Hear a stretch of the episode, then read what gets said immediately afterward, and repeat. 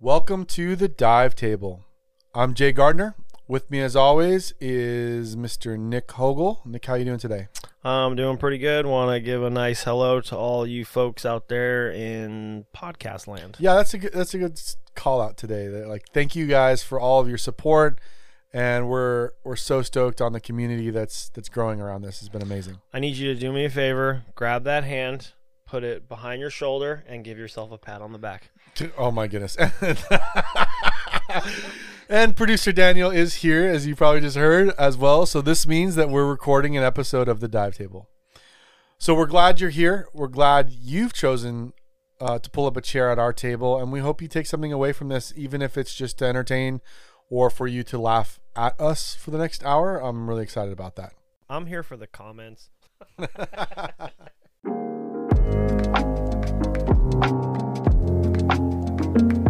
podcast for scuba divers everywhere. Take your seat at the dive table with your hosts, Nick Hogel and Jay Gardner.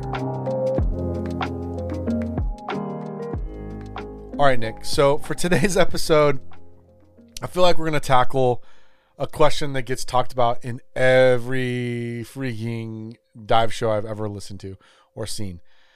And there's probably good reason that it continues to come up on all these shows, but it also comes up on dive boats and dive teams and instructor conversations, so on and so forth. And I think the reason for that is because there really is no definitive answer to the question we're about to ask. So today we're going to throw our masks or our hat into the ring and try and tackle this topic, have a discussion about it.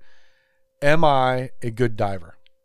Now, I don't think we believe we're going to get to the definitive, absolute answer today.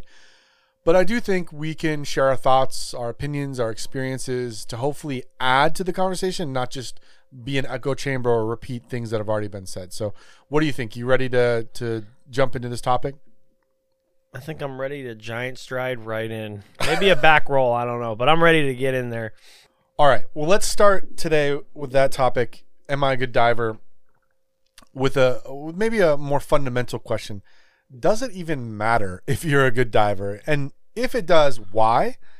And what's the big deal anyways with being good at something or being good at this sport? Um, so what do you think? What does it matter if you're a good diver or you think you're a good diver? Uh, well, I think we need to define good a little bit more. What what avenue of good are we going down? Um, yes, I definitely think it matters to Nemo and his friends to be a certain type of good diver, um, but also it matters to your dive buddies on the boat or uh, maybe not even your actual, you know, quote unquote dive buddy for that dive, but that dive group that you're in amongst your dive buddy. Um, I think yeah, there's there's you know we could definitely go skill wise, we can go safety wise, um, but me, I, I, we've we've talked about a little bit before, but safety is a huge thing on being a good diver and um, uh, confidence. Confidence, I think, but not being overly confident. Um, you know, be confident but humble in the same sense. I'm sure there's a quote out there. Somebody write it in the comments. Being confident and humble. What's what's a good quote? Maybe Jay knows. Cumble. just kidding. I just don't know. creating new words, but yeah, you know, just uh, um, I'm sure there's a there's a I bet there's a Bruce Lee quote out there. I'm gonna have to look that up. Somebody put that in the comments, please. Yeah. So for for me, this question doesn't matter if you think you're a good diver. There's two components to this in some ways. There's one component that is your ego, right? That is there's like that other people think I'm a good diver. My ego is at play, or I'm so good at this, or maybe that's some of the overconfidence that you're talking about. And that's really that external evaluation, how other people see me, and that makes my ego feel good, right? And so if you ask me, does it matter if your ego thinks you're a good diver or is so confident? I would say like, no, it doesn't matter if you your ego is so stroked that you think you're good. The other side of the equation is more on the the soul or the the higher self, some people call it, or or the you, whatever that separation is between the ego and that higher self is really that self-assessment piece of it. And I think on that regard, do you see yourself as a, a progressing, getting better in this journey? Do you have that confidence I think then this the answer to this question doesn't matter is yes. Yes, it matters if you think you're getting better, if you think that you're you're good in the sense that you're uh, confident in what you're about to do, because I think when you have that self awareness, that uh, that confidence that comes with the knowledge that yes, I'm good and getting better at this. I think that increases the satisfaction you can have or, or the fulfillment that you feel through diving or really even the enjoyment that you get out of the activity because I think it's really hard to enjoy something that that you don't feel confident in, right? Like No, I agree. Yeah. Um because the more confidence you have, the more fun you'll be able to have because you're not worried about um like oh, you know, say you're you're still working on your neutral buoyancy. I think that's kind of something that we're all constantly working towards as as divers, especially new divers going to you know to the more experienced divers. Um, but if you're not worried about your buoyancy because you have your buoyancy down, you're going to be able to enjoy your surroundings a lot better because you know, like, oh crap, I'm about to fall into the ground. Oh crap, here comes the octopus. He's going to attack me because I'm falling right on him. Or Nemo's attacking me. It's like, no, I can be neutrally buoyant and stay above all this stuff and really enjoy um, what um, the environment that I'm in. Yeah, and I think that's a really interesting point. Like, as we get better at something, let, us just take that neutral buoyancy path. We start to release that as something that we're task loading when we're diving, right? So when we're just starting out and we're thinking about buoyancy period like you know like am i we're just really asking a bigger broader question not am i neutral? Am, you know why am i sinking or why am i flying to the surface? That's a task load for us to control that. We actually have to think about where we reach to dump air or to add air or or how we use our lungs to neutralize ourselves in the water once that becomes something that we have some mastery over in some way, then then we're not thinking about that. We're not loading that as a task anymore and we're moving on to like you said more enjoyment of the reef or we're moving on to the next thing of dealing with you know how I uh, handle my canister light or how I shoot a shoot a bag or something. And so I think what you're saying it really reminds me of of something that has been central to my life, not just in scuba but in my life in general which is this amazing book that I was introduced to years and years and years ago that has been really influential on me um, called Mastery. And it's by George Leonard. And if you haven't read the book out there, I really suggest that you go out and, and get yourself a copy. It's it's not expensive, um, or I don't know how expensive. I should say it's not long. It's a nice short read. You can do it in a one plane ride, but it's really influential, or has been influential on my life because it talks about entering this master's journey. And what Leonard describes as the master's journey is this process of exactly what you're describing of task loading something, of putting it into practice or hitting the plateau of that practice. It becomes more normalized, there's fluency in it, and then there eventually at some point through that fluency, through the practice of that fluency, you become you have some mastery in it in, in that. And then it hits another plateau, right? And another task load and so on and so forth. And for me, I think becoming a good diver, part of that self awareness, self evaluation, self assessment piece of it is am I confident that I'm progressing along my master's journey? Am I progressing in that journey or not? And I think for me, that's really important. And maybe to demonstrate just a little bit more, because I, I, I, love this concept. And like I said, if if you've never read this book, um, I'm happy to try and send you a copy of it. I think it's it's that influential. I in fact keep extra copies of it around just for that that fact. But let's play a you know a little game just to play this out a little bit more and apply it to scuba. So, for example, if you're sitting at home right now, please don't do this if you're driving. But if you're sitting at home or you're sitting on the plane, or or Nick can do it right here, just take your right hand, point your finger out, and then place your right index finger onto your forehead. Just do that. I feel like this is a DUI test right now.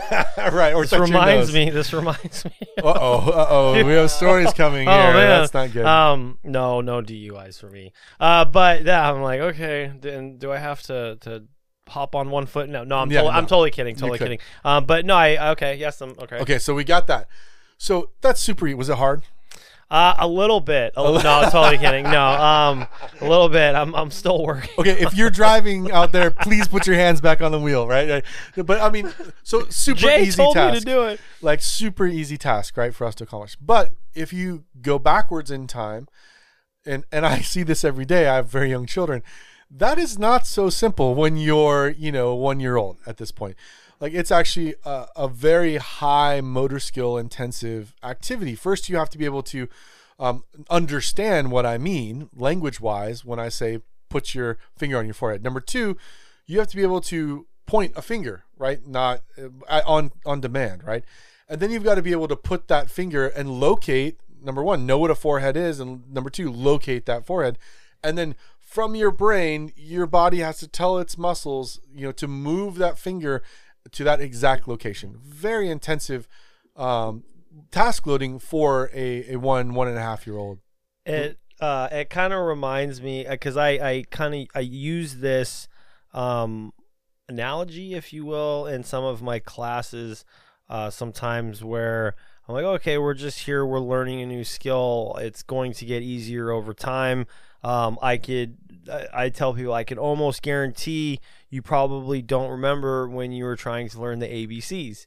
And it's like, oh, I got to remember these 26 things. This is going to be super difficult. Um, but now, you know, we can recite the ABCs. You know, we have that little song to, to go behind it. But you, it, it, it's, it's, it's second nature now. I mean, granted, I just learned this a few weeks ago. Um, the ABCs. Yeah, Um, but uh, you were so proud. You I know me. I was, but the same thing with same thing with riding a bike. Uh, it, it does be you know you you probably don't remember depending on how old you are. Maybe you do. It's like oh man, that was a huge difficult thing to overcome. But then now you can hop on a bike and just go and, and ride it around wherever because it, it's it becomes uh, second nature because you've done it so many times. So Yeah, exactly. And so if you think about that finger to your forehead, well, what does that enable you to do? Well, eventually put a fork to your mouth, right? That's that's how you eat at your favorite restaurant, or swing a tennis racket, or purge a necklace regulator. Those those motor skills of being able to locate things, be able to move your hands, be able to do that with your brain, start leading to those other things. And so, for me, that master's journey is so important when you think about it. And and to me, uh, it matters to my satisfaction, my fulfillment, my enjoyment of diving as a sport that I'm on that journey, that I see that progression happening, and it doesn't happen overnight, but that I'm on the journey. That that to me gives me confidence, um, and that for me is is my own definition of of good is that I'm progressing and I'm progressing in the right way. That that eventually I'm not thinking so much about my buoyancy, or I'm not thinking so much about you know my trim or about whatever venting air out of my dry suit or um, you know how I get properly weighted, whatever those things might be, that those become second nature and allow me to continue to grow and be, become a bigger master or or better. I shouldn't say bigger master, but better at this, um, and and that that master's journey is is ongoing. That to me is that confidence, uh, that satisfaction, that fulfillment that I get out of diving. I'm still having a little bit of a hard time uh, separating the skill with being good, but uh, I, I, because I, I, yeah, I do agree with what you're saying, but um, I just, I don't know, I'm kind of having a hard time. Well, let's let's that. get into the Yeah. skills. Let's get it. So because I, I don't think necessarily if you're if you're not a master of skills, you can still be a good diver. But obviously, skills help. But I don't think it defines being good or not being good. If well, that well let's talk about it. Like, uh, what are some of those attributes? I mean, you mentioned safety, but but what are there metrics that we can track? Uh, what are attributes that we can recognize that would help us measure a good diver? Do they exist? Do they not? I don't know. What your opinion is here. Um.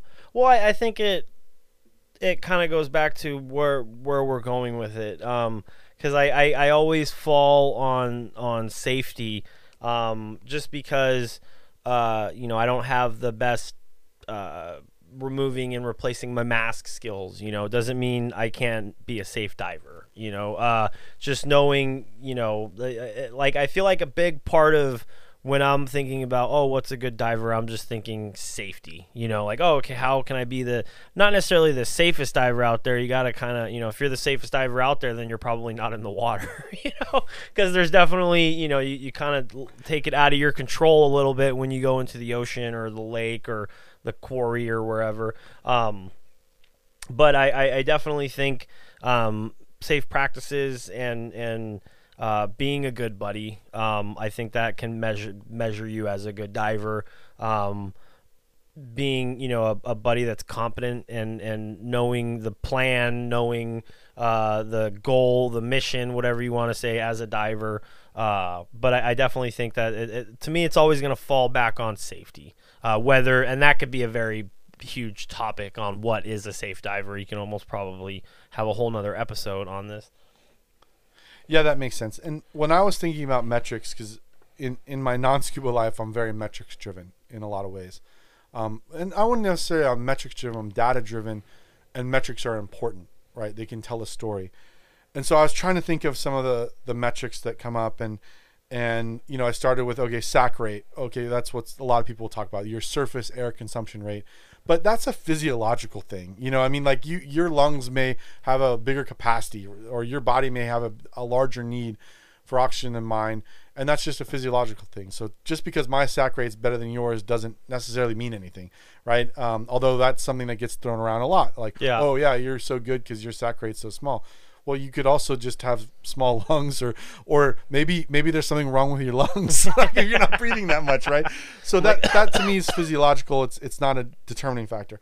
People talk about buoyancy variance right? How much variance do you have in buoyancy?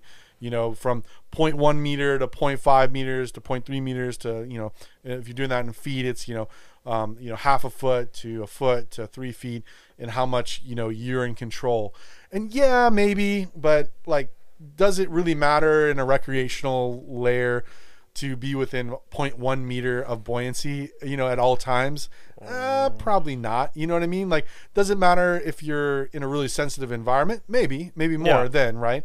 But not to the average diver, no. Or, or things like trim. Like, if you're in trim, uh, 100% of the time, does that really matter? Like, if you, it, yes, it might if you're in a very, if you're in a constriction somewhere deep in a cave or in a wreck, but yes, I'd like to have all divers in great trim, but is that a way to say, oh, he's he was out of trim for three minutes of that dive, you know, mark him down a, a notch? No, not really. So what I came up with instead, and I want you to react to this, is instead of ways to measure, the only thing I could come up with um, uh, right now were ways not to measure. like here, here are things that are not ways to measure a good diver. Um, and sac rate, buoyancy variance, trim are are loosely in that category. Although I think they're they are part of the story of being good. But the first one that I think how not to measure is the number of dives that you have or or how big your logbook is. I don't think be, just because you have more dives than me or I have more dives than you necessarily means that you're a better diver than me or I'm a worse diver than you. I agree with that. Uh, I don't think yeah numbers don't matter. But I, I think it's the the not the context, but the the quality of the dive maybe. Uh, because um, you know, someone that has 150 dives is probably gonna be a little bit more comfortable than someone that has uh, one uh, five. You know, so um, but yeah, no, because there's a lot of people that have really high dive numbers, but in you know we've seen him and I'm like, what? This guy's still a diver, guy or girl, whatever. Yeah. um, but it's yeah. So I, I, definitely don't think that you should judge a good diver on the um, amount of dive numbers that they have. Right, and and to your point there, uh, yes, there probably is some some breakdown of like after this. Month. People always talk about 25 dives as where you're get like if you introduce something new, like your your dry yeah. suit came in a 25 dive 25 or dive 20 you're going to be comfortable with it. But again you can have 3000 dives and have breathed your tank down to 100 psi every time and barely made it back to the surface. And you know um, someone had to rescue you out of all 3000 of those dives. Just the number you might in your want logbook, to stop diving. yeah, the number in your logbook doesn't it, it might say I have a lot of time underwater but it, it doesn't mean necessarily that you're better than somebody else because you have more dives. Okay, so yeah, I agree. Number two, ways not to measure. the years that you've owned your certification card. Uh, yeah, well, I, I definitely there's two sides to the coin on this. Yes, because if you've had a certification card for 30 years, but you only do one dive a year, then yeah, that's that's not you know a good. I don't want to say I'm not calling you not good because if you want that one dive a year, that's fine. Um, but I guess it goes back to being that you know con- uh, humble and just knowing like yeah, I've been certified since 1983, but I only go diving once a year. Know your worth, you know. So yeah, Yeah. I agree with that. I don't, I don't think it's the years of certification or years of diving because I know people that have been certified for a very long time, but they haven't also dove since you know the 90s. So it's yeah, I agree. Yeah, and I think this one to me really picks at me a little bit um, because I, I do think, wow, you've been certified for 10 years, you must be great. Because I'm a relatively new diver, right? I'm relatively new um, within the last year, right? And, and I've progressed really fast um, compared to some other ones. And there's a stigma around that, like hero or zero to hero gets gets thrown around sometimes, and these things. And they say, oh, well, what you need is more experience. I say, well, okay, what do you mean? Like, I've dove, you know, 10 different dive sites. Yes, I can always gain more experience, but just because I'm not certified for three years and I had the same number of dives, then you take me more seriously versus I'm certified for a year and only, and I have this number of dives, then I don't get taken seriously. It's really interesting to me. So I, I don't think that's a fair judgment on the quality of diver that I am pers- personally is the number of years that I've been diving. Well, in in my in my experience, um, no, but I think when I know, yeah, the the whole zero to hero thing gets thrown out there a lot, and um, I, I think there's good points and bad points about that. The the one thing that I do agree with about experience is, um, say you take a zero to hero, so open water to instructor or whatnot, and and they do it in a very short span of time. Um, I think that if someone and and believe me, I wish I would have done it longer, but we all have known dive masters that like, oh, I've been a dive master for ten years. I've been helping out with classes for ten years. When you have that experience, you have that time.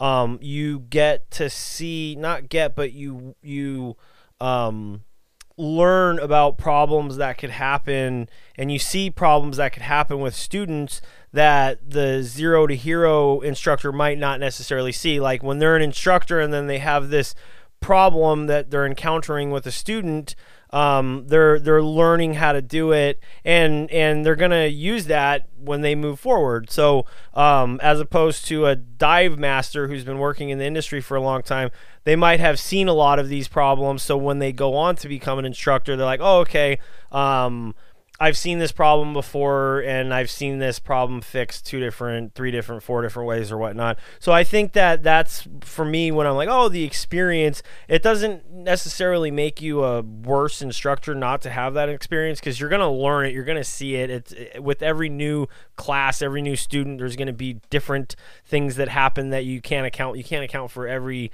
class that you're gonna have in the future. Um, but I do believe that that experience helps in a certain way. Like I was a dive master roughly for about two years before I became an instructor, and I felt like I uh, witnessed a good amount of problems and learned how to deal with those problems. But then again, when you become an instructor, you're not going to be able to run into every single. You know, you're going to be like, oh wow, I haven't seen this one before, so let's figure out how to um, deal with that. And and what I've seen is when you're a little bit more experienced, it won't. Uh, throw you for a loop as much if that makes sense like oh you know i uh, it, it's like okay i've kind of seen this before i can deal with it a little bit better um, than oh this is a game ender you, you shouldn't be a diver it's like no you know um, we'll work around this and we'll get you more comfortable to where you need to go so Yeah, and I totally agree with you. I think experience um, is really important, but experience is different than a metric of number of years or number of dives. The assumption that you could just, you know, have 500 dives to the same platform, you know, the, Yeah. the same depth, and not to say that everyone does that, but it can happen, and that doesn't mean you're more experienced. So I agree with you. I think the the diversity of experiences is really important. But that doesn't necessarily mean because I've been diving for five years, I've had lots of diversity, or because I've been diving for one year means I have less diversity of experience. Yeah. You could get in the water every day in a different dive site and have a ton of experience built up in six months if that's what you wanted to do. right? Yeah, and and uh, I I don't know if I've I, I want to say I've spoke about this before on the podcast, uh, but I, I do. So I became uh, a dive professional with one organization here in the Central Texas area, um, where most of that was conducted in a lake, um, in a freshwater lake, Lake Travis. You hear us talking about it all the time. Um, and in my mind, uh, I wanted more experience to add to that. So I actually went overseas and did a dive master internship with another organization in the ocean to have that experience because it's very very different di- type of diving diving in freshwater lakes we've talked about it here on the podcast before uh, but i wanted that to be able to have that experience because in my mind i was like oh okay um, I'm a dive master. I should know all this. But then I felt dumb when I was out in the ocean. It's like, oh, I'm a dive master, but I have four dives in the ocean, you know? And, and so I was like, I need to go out. And, and that's just me. This is just me personally. You know, I'm not, if, if, you know, you only work freshwater lakes, that's fine. There's nothing wrong with that. I'm just saying I wanted more experience. So I went out there and was like, oh, okay. Uh, I, I, want more experience in the ocean. How can I do that? Um, and then plus, I'm just always looking for how can I get the most amount of dives the cheapest way possible. Hey, let's do a dive master internship. right. All right. So here's another one on ways metrics that we can't use to measure good. Um, the the price tag on your gear. Yeah, that's yeah. it's all expensive. It's all expensive, but there are people that say, "Oh, he he's diving that rig. He must be good." I've heard that before on a dive boat. You know, like not about my rig, obviously. That's somebody else's. Like you know, um, you know, and so there is some you know uh, conflation between the the people make of, "Oh, I have this expensive, the most expensive dive gear, which means I'm a good diver." Sometimes that that that mix up happens. I yeah, think. definitely that's not a gauge. And and to tell you the truth, on a boat, um, you we all kind of see it. You'll you know you look around your dive boat and you see the the set of divers with all brand new gear, basically just taking their tags off. And I'm most of the time like, okay, those are the people I want to stay away from. um, and then you have this other diver who's just a little bit, you know, maybe super nice or whatnot. You look at his diving and you're like, man, that's some weathered dive gear. That's probably the guy that I'm going to go towards. uh, like he's probably got quite a few dives. Doesn't always necessarily mean that, but um, you know, I, I, I feel.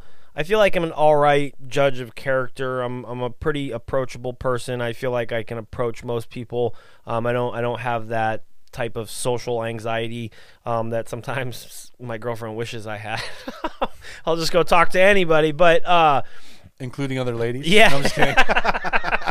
That's the part she doesn't I like. know, right? I know, but no, I, I, I I'll strike up conversations with almost anybody. If you're in a four foot, five foot radius of me, I apologize because we're probably going to end up talking, especially if I've had a couple of Well, drinks. th- Um, let's let's correct that. If you're in a four foot or five foot radius of Nick, you're probably going to end up listening. Yes, guys got jokes. Okay, uh, but you're probably right. I, I'm, Dive I'm Jokes, working on it. Volume seven. I, I am working on it. Um, I'm like, No, okay, Nick, great- shut your it's a great thing about shut you. your mouth. I Um, but I, I do. It is something I do need to work on because I talk too damn much. That's why I'm on this podcast. Um, but uh, you found your I calling. know, right? Um, but I, I will. I'll strike up a conversation with people, and I, I, I don't look at it as an interview. I don't look at it as me. Oh, okay, I need to find out who and what this person's all about. But you can kind of just ask certain questions and and gauge a person's. I don't want to say ability underwater, but you know, you start talking to someone and they'll be like, "Oh man, this is my first dive out of open water class." I'm like, "Shit."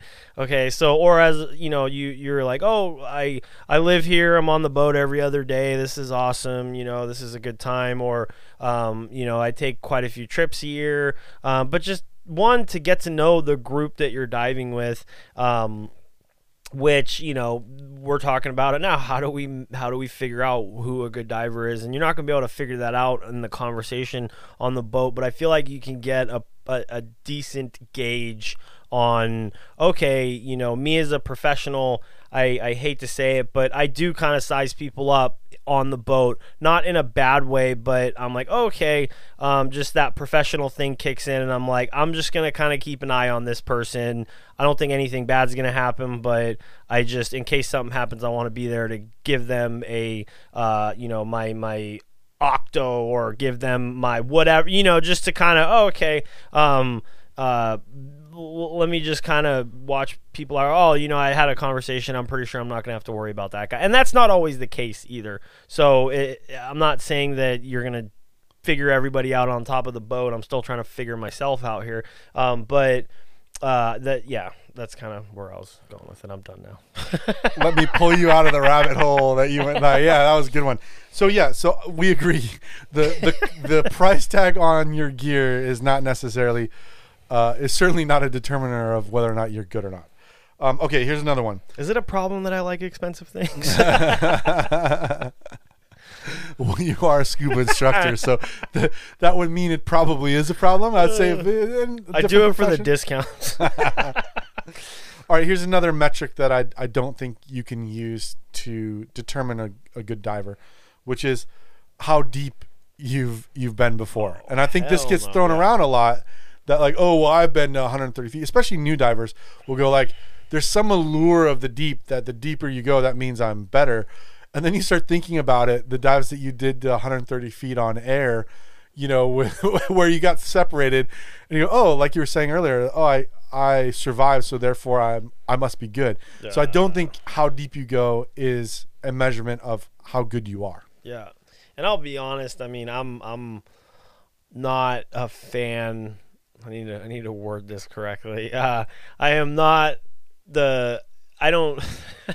there's no way I'm going to be able to say this without it getting taken the wrong Just way. Just I'm not somebody. a. I know. I'm not a fan of going deep. Um, but uh, I know, right? I know. I I know. I know. I just yeah, of course. But no, I I in all honesty, I do like the shallow dives better. It's like, why do I want to go deep? I'm gonna go through air quicker. My bottom time is gonna be shorter. There's some most. I mean, there's certain. If there's something to see down there, yes, let's go and go check it out. Uh, but why? It's you I I want to go see all the pretty coral and the fish. You're gonna see more stuff where, where the light gets through more. So you know, give me that 40, 50 foot max depth and I'm completely fine with it. Um, but yeah, if, if you're telling me there's a cool wreck to go down there, let me go get properly trained and let's go down there and spend some time. But most of the time I'm like, man, let's let's hang out at 40 feet. Some of my best part of my dives are like after the safety stop when it's just bright and the coral's beautiful and there's so much life. Um, so don't take that the wrong way that I don't like to go deep. Yeah. Well, okay. I'm just not even going to go there.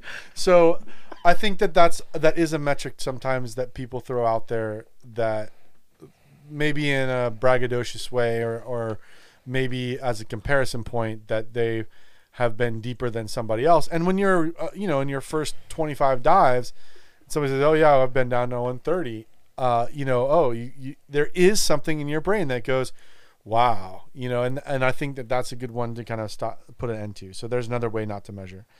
Um, here's another one that i've learned the hard way is your title your scuba diving title. So just because you're called a dive master or an instructor or a rescue diver or a master scuba diver or an instructor trainer that doesn't necessarily mean again it's not an on face that's a good diver. Um, it might talk about the experience, it might talk about their training, but it doesn't mean automatically because you're a dive matter, master that makes you a good diver. I agree. Uh, title does does not matter. And just for all you folks out there, I did bring out my master diver scuba scuba card for Jay today, um, and my little pin that I'm proud of. Uh, but uh, what yeah, episode was that? Episode five or um, six. Go listen to that one. But uh, no, I, I definitely titles titles don't mean anything, and I think that goes back to experience and time. Um, and those aren't necessarily gauges, but uh, I you know I, I just think that um, yeah, don't just because someone tells you that they're an instructor or a dive master or a dive god, whatever they want to talk about themselves, you know, don't don't um, don't judge it upon that. Judge it upon um, one how they conduct themselves. Two, you know, when you see them in the water. Because I, I actually just heard a very funny story yesterday. Um, I was talking to uh, a friend of mine, and they were going through this course, and uh, th- there's this course out. It's uh, called. Uh, some folks know it as Aquarena Springs. Some folks know it. I think it's now called Spring Lake down in San Marcos. And there's this course that you go through where uh, you basically, you know, you dive around this dive site. It's basically a pond or a lake or spring lake. I don't know. Um, it's called Spring Lake, so therefore it's a lake. Uh, Nick. Um, but so they were diving around it, and then they actually set up a couple of bottles for you halfway through your dive, and um, so they set it up halfway through your dive. So when you get to that point, if you need to switch a bottle, then you have a bottle for you to switch. Um, average depth, I think max depth is 20 feet. So you're probably averaging 15, 10, 15 feet most of the time. they get there, and granted, they're students in the course. They get there, and everyone's like, okay, does anybody need to switch the bottles? And everyone was like, no, no. And then the dive master was like, yeah, I need to go switch my bottle because I'm low on air. And I'm like, in my head, I was like, really? Um, so that's a perfect example. It's like, what? You know, granted, we did just say it doesn't matter. You know, maybe he's a bigger individual and he just goes through air more. But, you know, you, you think like, oh man, the, the dive master, they're probably going to be amazing on air. They're going to be amazing in the water. And then you get there and you're, you're like, what? You have to switch the bottle out? Um, and that doesn't mean anything. You know, maybe, I, I don't know, but that's, we're going back to how not to gauge SAC rate. Don't gauge somebody by their SAC Yeah. rate. Well, and, and that builds on the last bullet point I had on, on how not to measure was the, your number of C cards. And you can have a book full of C cards, yeah, as you reach for your book now. And um, I, and yes, that might that might again say that you had lots of experience, and that might mean you're good. But on face, if I say I have 253 C cards, that doesn't necessarily on face mean I'm a good diver. It probably means like I'm I have a lot of money to burn or something. I, don't know. a lot of time on my hands. I was gonna, cause it's it's. I feel like it's kind of dumb. I'll look through my book sometimes. I'm like, man, this is the dumbest thing I have. All like, I was talking to producer Daniel one time, and um, I, I he was like, oh man, you should take a picture with all your C cards, and I'm like, no, dude, why would I do that? And he's like, no, you know, it's kind of cool. And I was like, no, it just shows that I spend a lot of money outside. Dude, I'm gonna each start. one of those costs money. Yeah, exactly. I'm gonna Some of a new- them, hold on, real quick, go Yeah, ahead. yeah. No, go ahead. Go ahead. No, some of them I, I am actually really pumped on. Um, some of them, you know, it was like, oh, okay, I'll, I'll just do this for various reasons. Let's get it. Uh, drift dive. No, I'm totally kidding. Your, your snorkel clearing certification. my snorkel clearing certification, my DSMB cert. Um, but no, some of them I'm, I'm pumped. You know, these days when I do get a cert card, it's actually something that I'm I'm working towards. Um, I don't, you know, hopefully. Uh, you did read through our biographies, so that way you can get to know me and Jay a little bit more. Um, but the cert cards that I'm going towards now, uh, you know, I, I kind of got on a different side of the industry, so I'm I started doing visual inspections, so I needed a cert card for that. Uh, I'm in the process of doing my uh, gas blending certification card. Um, uh, I have a uh, I did an intro to tech, which I'm pretty pumped on that because I'm like, okay, I'm finally venturing into that technical world of diving that I've been chasing after for a while. Um, and you know, then I'm, I'm currently working on an O2 tech. So I, it's not the amount of cards or anything, but when I do those, it's it's like it's an accomplishment. And I do have to say that some of these cards, it was an accomplishment at the time, but these days I'm like, man, that like, let me just okay, throw another card on the pile, you know. But I, I will, I will show you a picture of all these cert cards that I got. They've been hassling me for it, so um, we'll we'll make a nice little joke at it. I spend too much money. Well, I think we can agree number of C cards. Although I was gonna say uh, I'm gonna start a challenge. I'm gonna call it the three by three by three challenge. So anyone that wants to take on the challenge, let's do it. three agencies, three complete sets of every specialty and class they oh offer Oh Lord. Times one more three for only three hundred thousand dollars. Anyone up for it? The three by three by three challenge. Some uh, of those crossed over too, so just do one and then cross. Don't them tell over. them that. That's part of my Ponzi scheme here, right? Yeah, that was uh now that's out of the bag. No, I'm That's kidding. Of course I'm not.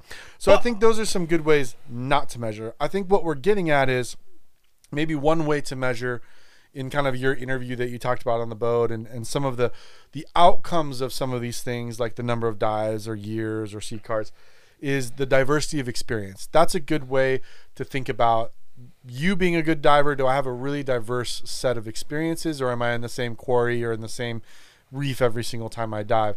That might be a way that we can measure um, a good diver. Uh, and I think that there's another one here. And, and the way that I think about it is when I see a diver that I am I admire, I'm usually thinking to myself, I want to be able to do that. I usually there's some verb that the So word we're going do. back to skill. So I'm coming back to the idea that there are some skills, but they're not universal. So the skill set that a photographer has is different than an ice diver, is different than you know the best drift diver in the world, whoever that might be, right? Um, that there are some skills, and when I see a diver in the water that I really admire, or I'm watching a video of them or something, I usually say to myself, I want to be able to do that. And I was thinking about, well, do that's a skill. And so there is some performance, right? There is some level of being able to perform a skill, not necessarily universally, but in a specific thing that you want to be able to do, there are probably some essential skills for everybody. But then there are critical skills to that type of diving um, or that task that you're trying to do. Or, like you said, if there's something really interesting at 250 feet, let's go get the training. That takes a different skill. So we want to be able to do that skill proficiently to be able to have that experience at 250 feet or whatever it might be. And so I think it means two things. One, that there is a, a performance basis that we can measure based on what we want to go do. If all you want to do is is like you say, you know, 30 foot, 10 meter, you know, reef dives and and that's it and and then okay, there's a skill set that's associated with that. It's probably easier to gain proficiency and then ultimately mastery with those skills as you put in training. But if you want to go down to and penetrate a wreck that's at 250 feet for and that'll take you four hours, that's a different set of skills that you need to be able to master. So there is some performance there, um, and that that's that's one piece of it. And then the second thing in this was for me is that we really just tend to judge good in relation to to yourself. like it's really it's really is a self-centered world where we say that person's good because they're better than me or that person's bad because they're worse than how I perceive myself. And so in that we have to then start when we talk about measuring a good diver, we have to start by measuring ourselves. And I think that's the self-assessment, the removing ego, the humility piece of it that comes important. So, how do we measure? Well, diversity of experience. I think that there's some performance of skills in there, and then I think, am I am I able to have that self-awareness? Am I able to assess myself, and and, and then see others in relationship to myself? Those might be ways that that we can determine for ourselves and and about others whether or not someone is a quote unquote good diver or not. No, I, I, I agree. I like uh, what that just kind of popped in my head, but I think that's another measure of a good diver is uh, awareness, self awareness, um, just awareness of your surroundings, knowing what's going on. Um, but self self awareness is, I think that can lead back to being safe. Just knowing, hey, I'm not trained to do that skill. I'm not trained to do that dive. Um, Self awareness is a huge, huge thing um, that goes into being a good diver. I feel. Yeah, so let's let's maybe talk a little bit more um, here. I had this question written: Are there absolute good attributes, quote unquote, and absolute bad, quote unquote, attributes of a diver? But I- I had a really hard time answering this one because it's hard to just throw labels around, right? Yeah. It- arbitrarily. So when I approached it, it was more around if I'm on a dive boat, and I'll ask you this question: If you're on a dive boat, what are some things that you're gonna avoid in the buddy that you're gonna choose on that dive boat? Like, what are you looking for? Um, I have my own list, but what's yours? What or who I'm going to avoid? Usually, uh, producer Daniel. No, totally kidding. Totally kidding. Um, he was on my list I- too. That's surprising. Love you, Daniel.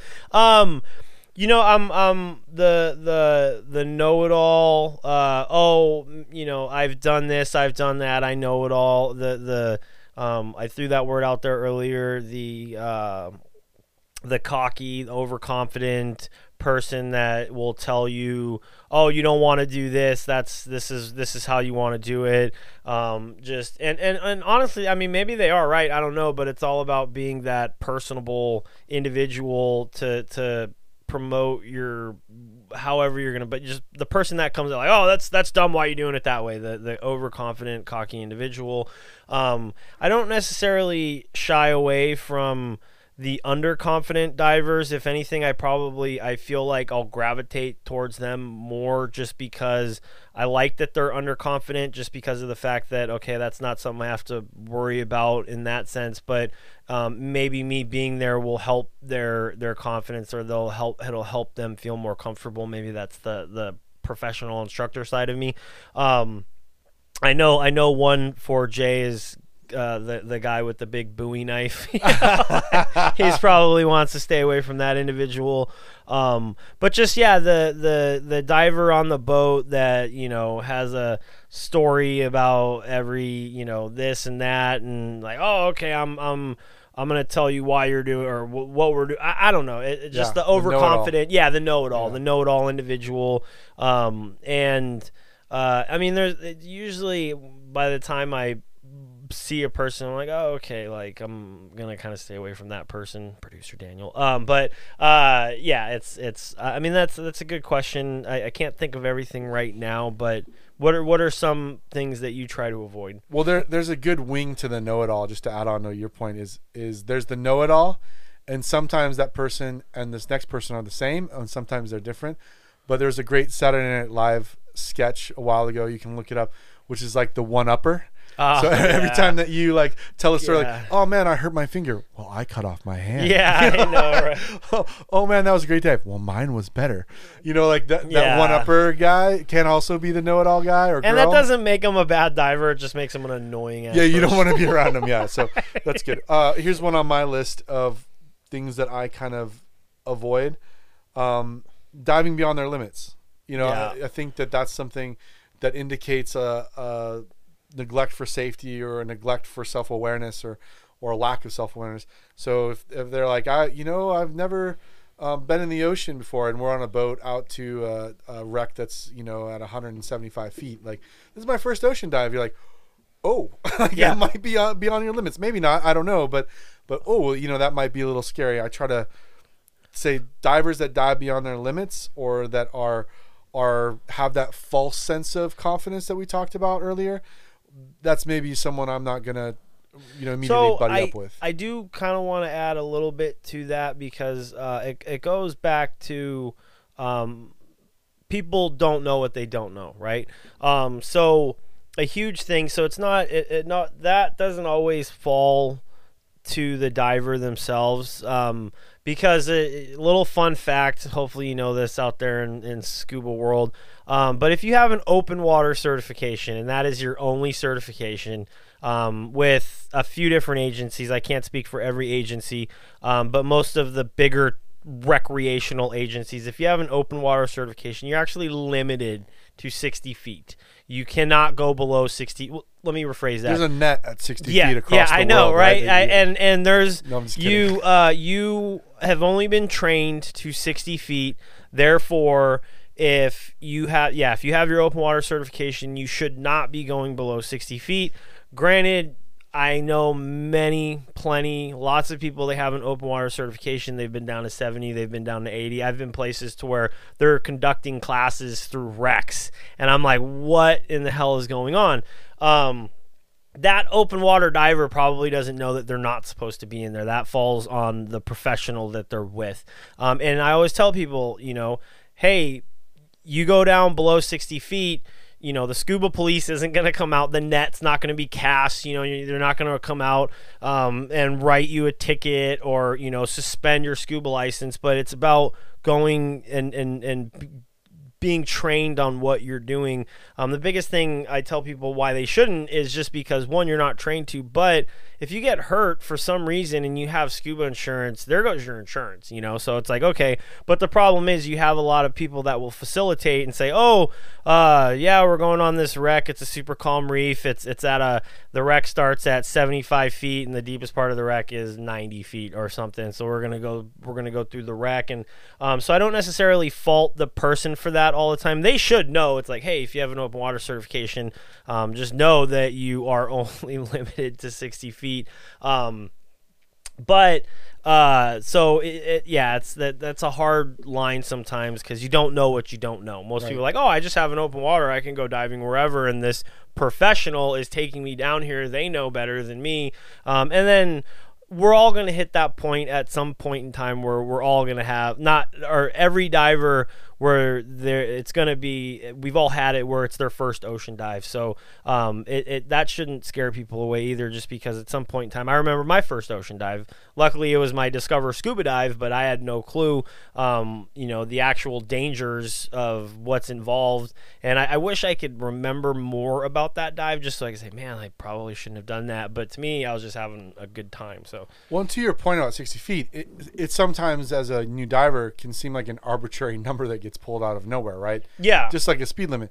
But there's good logic behind why yes. 60 feet is is the is the minimum, and and it has a lot to do with how uh, the maximum body, for open water. Yeah. Yeah. Your your body is dealing with you know the on take the on gassing at that point, and then how your body will deal with off gassing, and and there's a difference at that atmosphere absolute versus.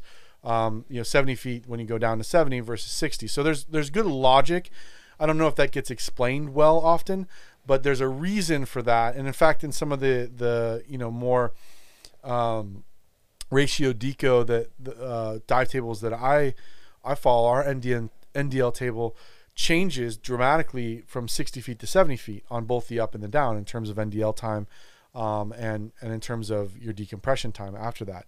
So there's good logic. We won't go into that. That's a whole different uh, discussion. But yes, I think diving beyond your limits, um, and that doesn't mean if you've gone to 65 feet because you only have your your open water cert that you're bad.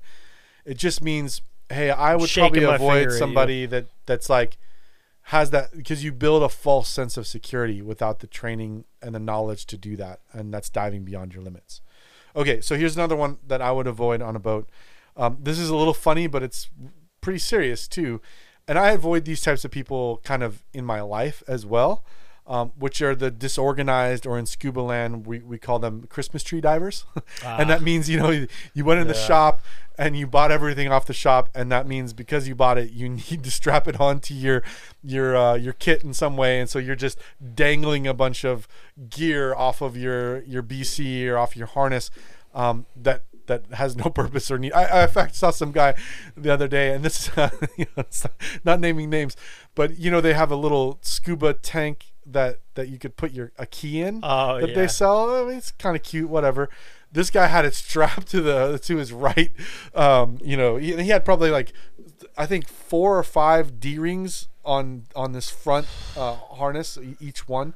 I was just like, oh my goodness, and and every one of them had like at least two things strapped to it. So that's kind of the the Christmas tree diver, um, you know, the Christmas light diver that there, I would avoid that on a dive. There boat. is there is being prepared and then there's definitely being over prepared um, yeah there's no need just take what you need for the dive um, and, uh, and and there's certain things yeah i agree that that every diver should carry but it's it's like man you don't need those 15 lights you know if, if the first two break just end the dive you know you know and, the first one breaks you probably should yeah, end the dive and use you know and so it's like um, but no I, I agree and we do see a lot of those Christmas tree divers. I'm sure at some point I was probably there where I was carrying too much stuff, but you know, goes back to you don't know what you don't know. Um, but yeah, there there's no need to, to to bring everything under the kitchen sink out on your dive. Yeah. Um, but I I 100% agree with it, and and I, I I try not to fault people for that, but at the same time um, I, I, might go and, and it's always it's not about like it, it's always about the approach. Just like oh you know why what's that for? Oh what, what's that for? Oh why what's do you that have for? three You know, SMBs yeah, strapped to your back like- D ring in case one fails? What about the Um, third one? In case and- that one fails too. Yeah, like, and it's yeah it's that's a funny that's a Where are funny you topic. buying I feel like we can have a whole conversation just on on Christmas Wow, tree divers. around Christmas we should. That would be a good. That would be a good Christmas. Well, and I think too, like for me, if I think about my kit, and again, all this comes back to we judge in comparison to ourselves, right? Like in, and so if I think about my kit, I mean, the accessories that I'm bringing standard on any dive, I have an SMB in my pocket, right, in my right pocket. I have a set of wet notes in my right pocket. In my left pocket, I have a backup mask and I have a set of shears, right? I also have a Z knife um, on my belt on my left side, um, and that's it. Now, if I'm going to go into you know um, something where I need cookies or, or line arrows or something like that, then you bring those with you. If you need a second reel, um, for some reason you're in a high current situation and you want to get back to the anchor line, great, bring the reel. Like, um, but you're to your point, you know, bring what you need for the dive. Don't bring everything you own because you own it as a just in case. Um, think about that dive, and then the basic safety gear, you know, uh, is on me at all times. So that's how I dive. That's how I prefer to dive. Is more of a minimalistic uh, standpoint, but it's not knocking somebody that's going to bring an S- extra SMB. It's just what's the logic behind that? What's the reason? And the reason is because I bought it, or because I spent money on it, or because it's in my pocket already.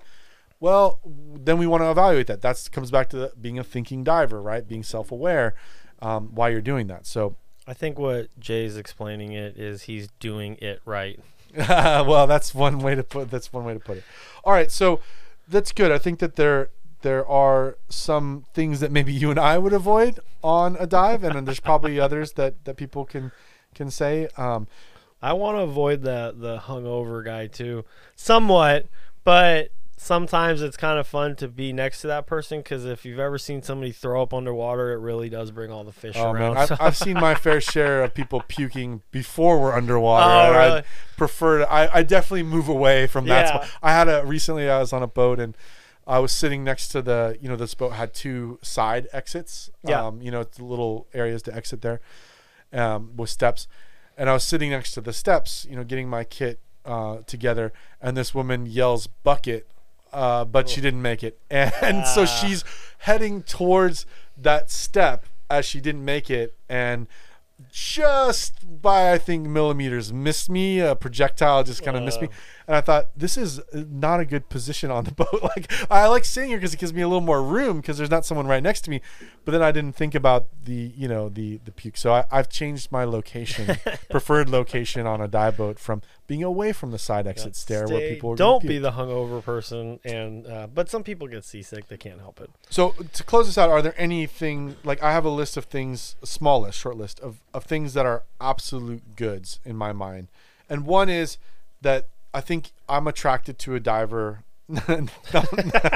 Thank you, Jay. Thank that sounds funny, but um, but that's that's in a constant state of learning, like is always open to learn, and is not like you described the diver on the boat that's like you're doing this the wrong way, do it a different way. Like I think open to other ways of learning, open to other ways of doing things is is willing to Open be wrong. Yeah, Yeah. I think that's something that yeah I I want to dive with that guy or girl. The second one was an ability to self-assess, or at least a desire to be self-aware and and assess their performance, their you know how they're doing, where they are um, in the boat. And then the third one for me was I, I called it like confidently calm and prepared for the dive. Um, right, they have what they need. They're they're not the one on the boat like. Where's my fin? Where you know where?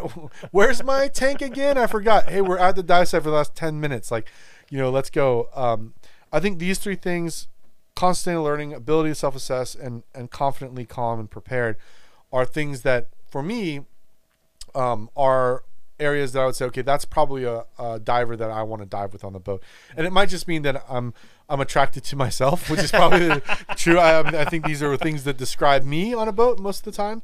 But um, but again, I've, I've already been honest that likely the way that you're judging good and bad is in relationship to yourself. Um, so and with uh, so self assessment can go many different ways. Um, but if if you are working or improving, learning new skills, um, I highly, highly suggest for divers out there is to get video. I feel like it's not utilized um, in the dive industry as much as it should be. I feel that it's it's being utilized more in the last few years. You know, with the the GoPros and and some of them are even like uh, you know I. I uh, I have basically kind of a knockoff GoPro version, but it still does the same thing. But I could still get video of myself underwater, and then you can really see because we've we've talked about it before.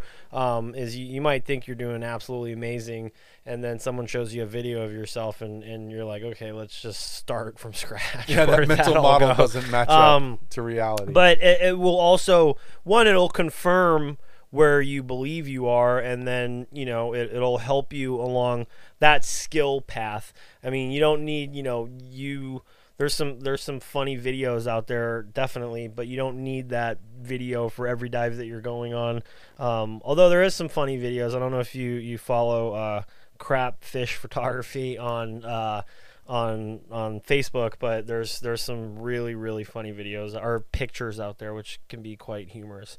So, but yeah, get uh, for not like I said, if you're if you're doing uh, skills and trying to get better, definitely try to get somebody or a way to film yourself to help you improve on that uh, journey. Yeah, and one of the ways that you can do that really simply is, you know, if, if you're wondering how you're doing in, you know, your regulator remove and replace skill, for example, or or how you're doing in trim, what your trim looks like, you don't have to like shoot a video for the whole hour of your dive or, or however long you're diving, 30 minutes.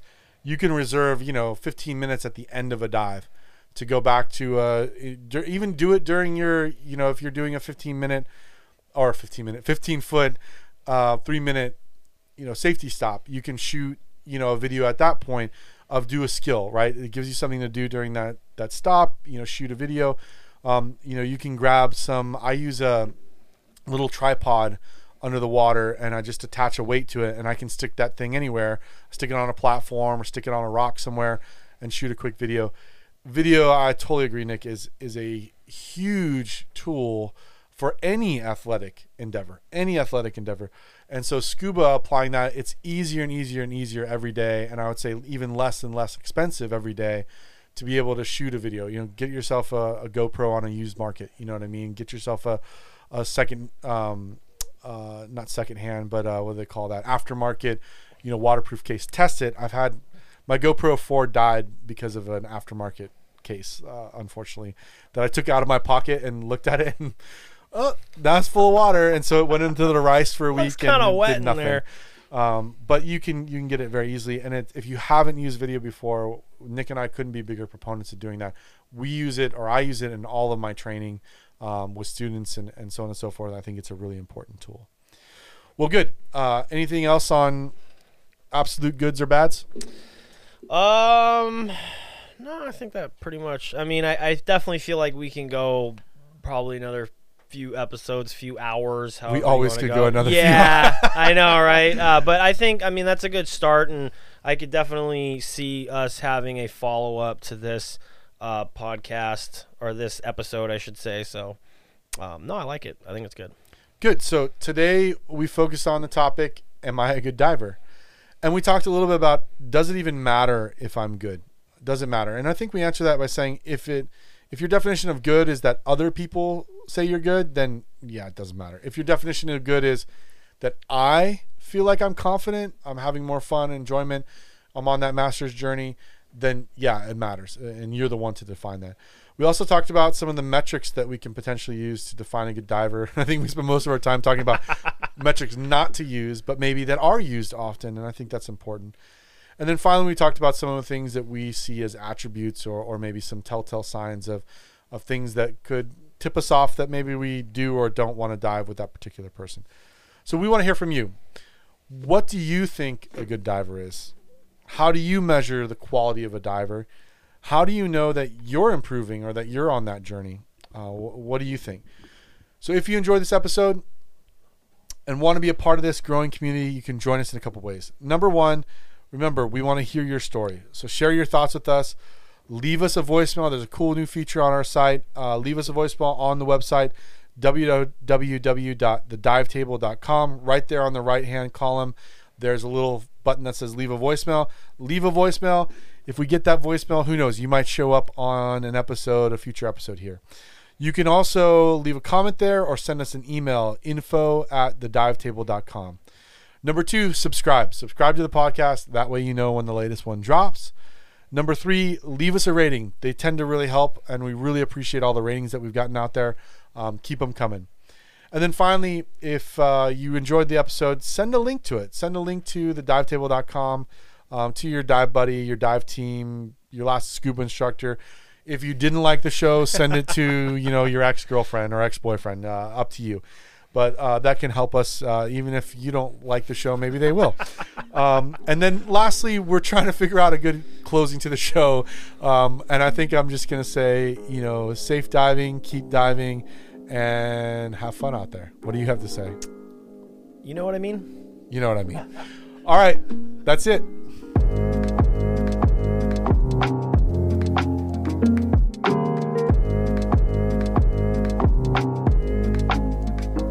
The Dive Table is a production of Fish Dive Surf Incorporated and a member of the Fish Dive Surf Podcast Network. You can find out more at www.fishdivesurf.com.